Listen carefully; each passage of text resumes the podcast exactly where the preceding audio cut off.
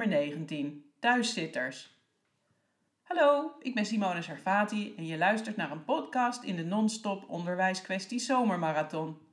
Van 10 juli tot en met 1 september zend ik iedere dag een podcast uit over een onderwijskwestie die me raakt. Vandaag hoor je het tweede deel van mijn gesprek met Lex Hupe van ACT, het adviescentrum Thuiszitters. Ik heb al met een paar honderd ouders van een thuiszitter eh, gesproken. Hè? Dat zijn telefoongesprekken. En uh, die duren vaak heel lang. En een van de vragen die ik dan stel is: leert je kind wel? Oh ja, zeggen ze dan. Mijn kind is zo leergierig als wat.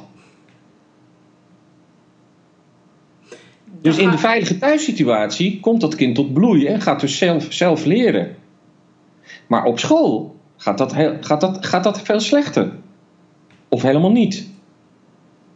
En dat is natuurlijk een, dat is natuurlijk een uh, noem je dat, een teken aan de wand. Dat, is een zou, dat zou een trigger moeten zijn om in actie te komen van wat is hier in godsnaam aan de hand. Hè? Een van de andere vragen die ik altijd stel is, zie jij in het gedrag van jouw kind en in zijn geluksbeleving een groot verschil tussen school en thuis? De meeste ouders zeggen dan ja, dat is, dat is een heel groot verschil. Mm-hmm. Op school voelt mijn kind zich doodongelukkig. En thuis komt hij, eh, reageert hij eerst af en dan komt hij bij. En dan moet hij zich weer, uh, hè, dan heeft hij nog even wat een paar uur om, uh, om weer lekker zichzelf te kunnen zijn. En dan komt die volgende martel, marteldag weer. De... Uh, dus het, het rare is dat, dat het hier om zeer leerbare kinderen gaat. Dat is toch gek? Ja, dat is heel gek. En, en, maar jij, en jij zoekt om die kinderen weer naar school te brengen. contact met de ouders, om samen met de ouders op te trekken? Ja, sterker nog, uh, wij vinden uh, als ACT, hè, als adviescentrum thuiszitters, want ik doe dit niet alleen, we hebben al een, uh, een eigenlijk een organisatie in opbouw, zijn we mee bezig, um, gezegd dat wij vinden dat de ouder de belangrijkste factor is. Waarom? Omdat ehm, de ouderlijke zorgplicht of onderhoudsplicht voor een kind uh, bo uh, boven, uh, ook juridisch gezien, boven die van de school staat.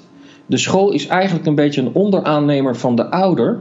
Dat is een beetje, het is niet echt een respectvol woord, maar ik gebruik het toch maar even. de school moet zijn aandeel leveren in de ontwikkeling van het kind. Hmm. Maar de school is daarin niet volledig autonoom. De school moet altijd dat doen in de pedagogische driehoek met de ouder. Die driehoek die is heel belangrijk natuurlijk. Mm-hmm. Ouder, kind, school.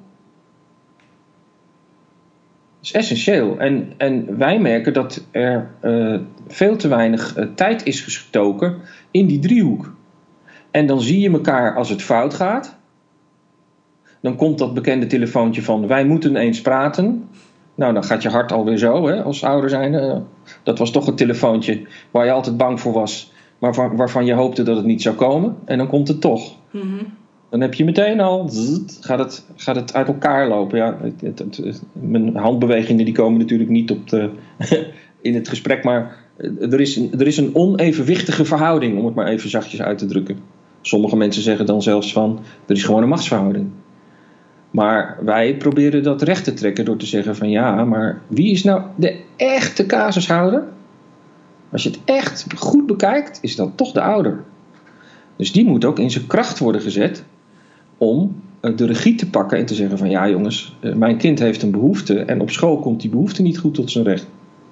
Ga je dan met de ouders mee naar de school of eh, ondersteunen jullie de ouders in de voorbereiding voor hun gesprekken op de school? Ja, allebei. Ja. We gaan mee. Dat noemen we de maatjes. We, we leiden maatjes op die die allemaal wat, wat, wat, wat objectiever naar de zaak kunnen kijken. Zaken op een rijtje zetten met het gezin. Kijken wat de mogelijkheden zijn. We, zijn, uh, we maken de ouder wel sterker, maar dat doen we niet in een strijdhouding. Dus we, we zoeken de dialoog op. Mm -hmm. Maar uh, we, we hebben ook een broertje dood aan uh, zeg maar vage praatjes. Waarvan we weten van ja, dit is een beetje een afleidingstruc. Daar prikken we wel doorheen. Dus maar wel in het belang van een echt, het, het zoeken van een, van een echte oplossing. Zitten jullie dan op de stoel van de onderwijsconsulent of, of is dat cru?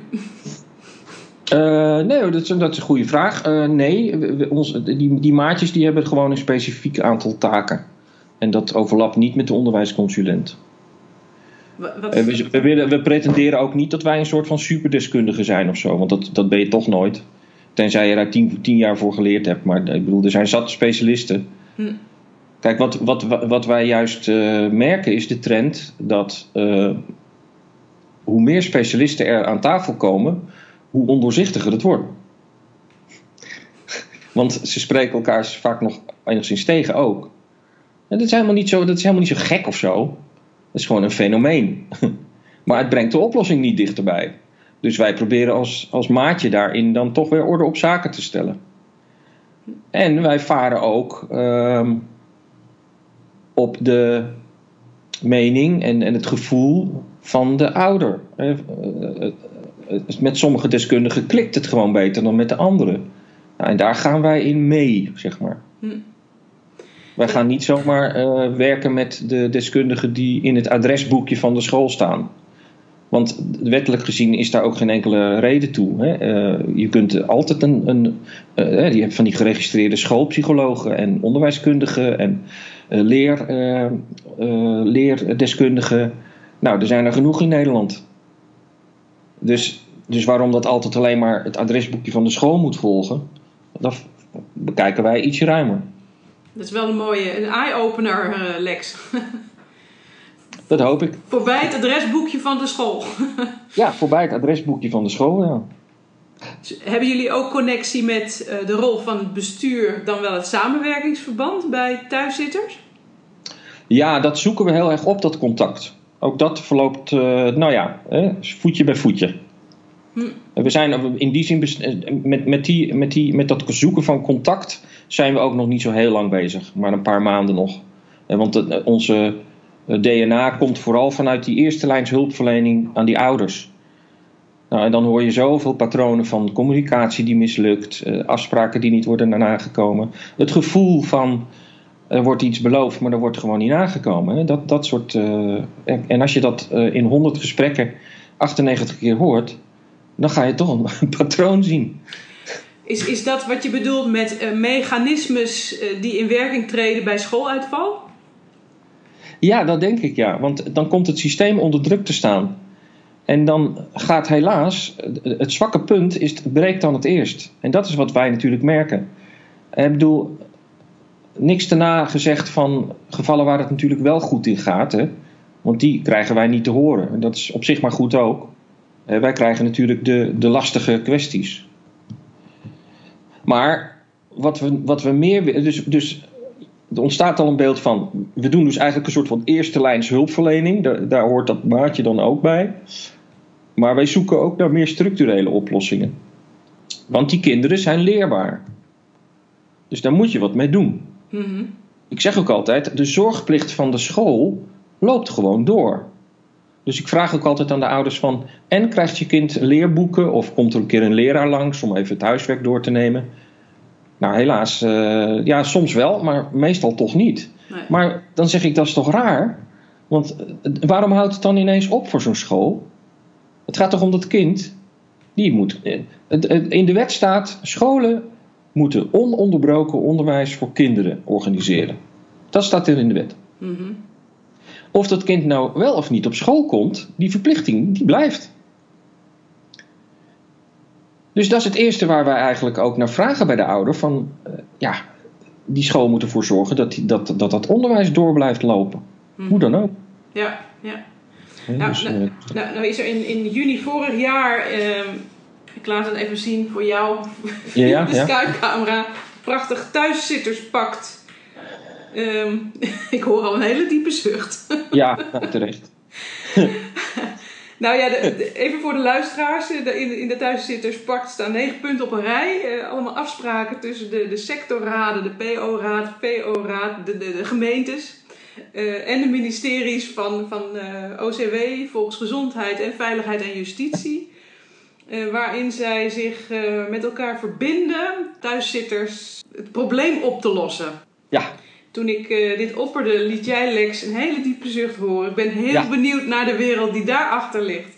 Ja. Ja, zal ik het maar gewoon zeggen? ik geloof daar niet zo in. Dit is bureaucratie.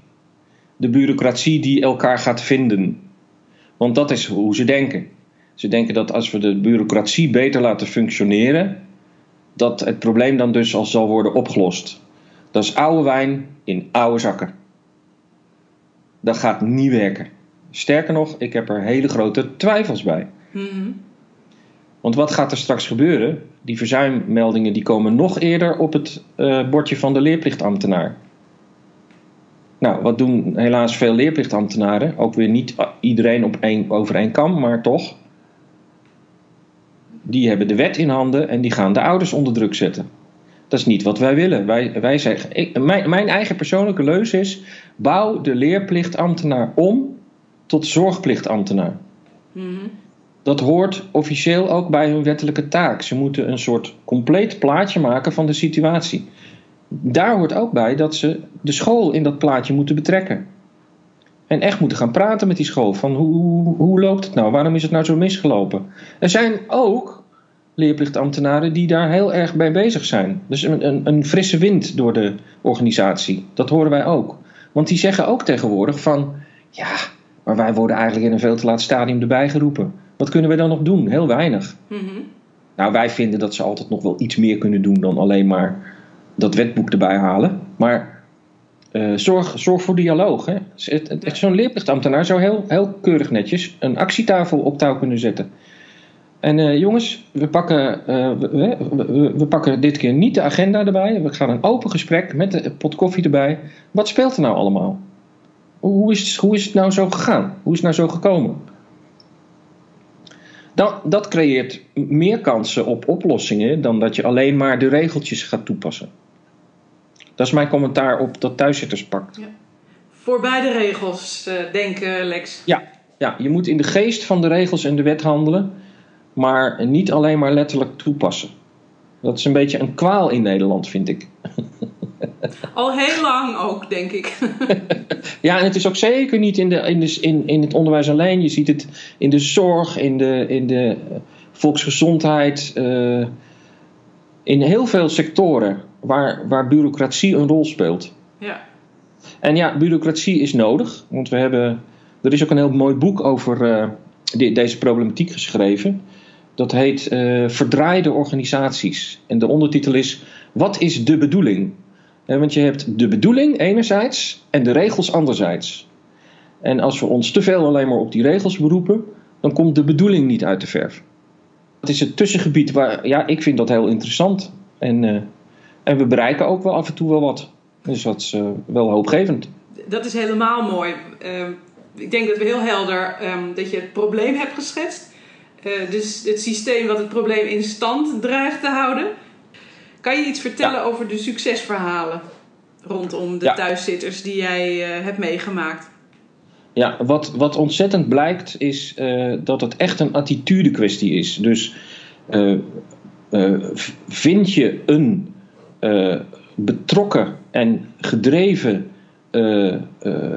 bijvoorbeeld een zorgcoördinator, of een leerplichtambtenaar, of een psycholoog, of iemand van een samenwerkingsverband die zeggen: dit, dit, dit gaan we echt eens een keertje aanpakken.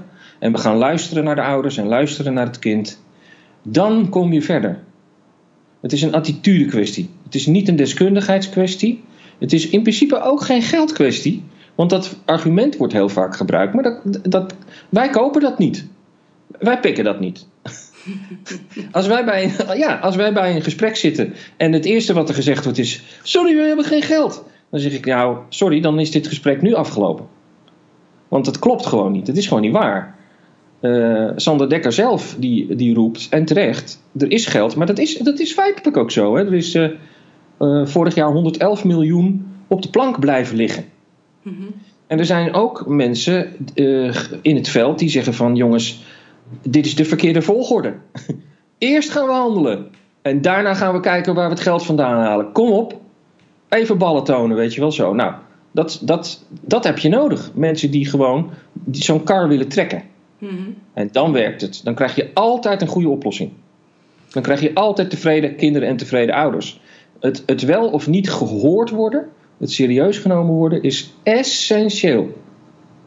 dat, is, dat is één ding. Dan zeggen wij eigenlijk in principe altijd bij zo'n kind, als het al thuis zit, hè, want er zijn natuurlijk verschillende stadia in zo'n eh, in zo'n verhaal. Maar als het al thuis zit, zeggen wij van. ehm, er moet gewoon een maatwerkarrangement komen. Dat is onze insteek tegenwoordig. Nou, dan, eh, dan moet je mazzel hebben, want eh, scholen zijn ook op dat gebied heel standaard meestal hè, in hun benadering. Ze vinden het heel lastig om, om maatwerkoplossingen te bedenken, want dat zijn ze gewoon niet gewend. En hoe moet dat dan? En wie moeten we er dan bij halen? En eh, ja, ja, kijk, als, zodra je die vragen hoort, is er al een opening. Want eh, eh, het is veel erger wanneer een school zegt van... Ja, sorry, het gaat niet goed. We zijn handelingsverlegen, hier houdt het op. Ja, dat gaat niet werken. Dus waar je veel verder mee komt, is een... eh, ik, ik zei laatst van... Stel je voor dat je een leerkracht tegenover je hebt die zegt van... Ik besef dat dit kind een andere leerbehoefte heeft dan waar ik aan tegemoet kan komen. En ik snap dat er een gat zit. En ik heb die deskundigheid gewoon niet. Maar het lukt mij ook niet 1, 2, 3 om dat, om dat op te lossen. Kijk, dan ben je op dat moment ontstaat er ruimte. Juist in het toegeven dat je niet alles kan beheersen. Nou, en scholen zijn. eh, De ene school is daar nog, nog vrij eh, stijfjes in. Eh, eh, en die wil niet verder dan die eigen grens kijken. En de andere school zegt: ja, we gaan gewoon echt nu samen kijken. Met de gezamenlijke deskundigheden. Of we verder kunnen komen. Attitude. Attitude en, en dus daardoor dialoog. En dus daardoor dialoog, ja. En se- serieus nemen van de ouders. En ook, als je nog een stapje verder durft te gaan, de deskundigheid van de ouders eh, erbij betrekken. Want reken maar dat, de- dat ouders deskundig zijn. Ten eerste omdat ze te- hun kind natuurlijk het beste kennen. Ten tweede omdat ze noodgedwongen vaak zelf op zoek gaan naar andere eh, oplossingen. En die dus eerder vinden dan de school. Nou is dat geen schande, dat is oké, maar maak daar dan wel gebruik van. Tot zover deel 2 van het gesprek met Lex Hupe van het adviescentrum Thuiszitters. De link naar ACT vind je terug op de pagina van de non-stop onderwijskwestie zomermarathon op www.sarfati.nu. Dat was het voor vandaag. Wil je een keer meedoen met een opname of heb je een onderwijskwestie die je met mij wil opnemen? Stuur dan een mailtje naar simone.sarfati.nu. Als je het interessant vond, deel deze podcast dan of abonneer je via de iTunes Store. Weet dat ik het waardeer en weet ook dat je meer informatie over passend onderwijs kunt vinden op mijn website www.sarfati.nu. Sarfati met PH en IE. Bedankt voor het luisteren, een zomerse groet en tot morgen!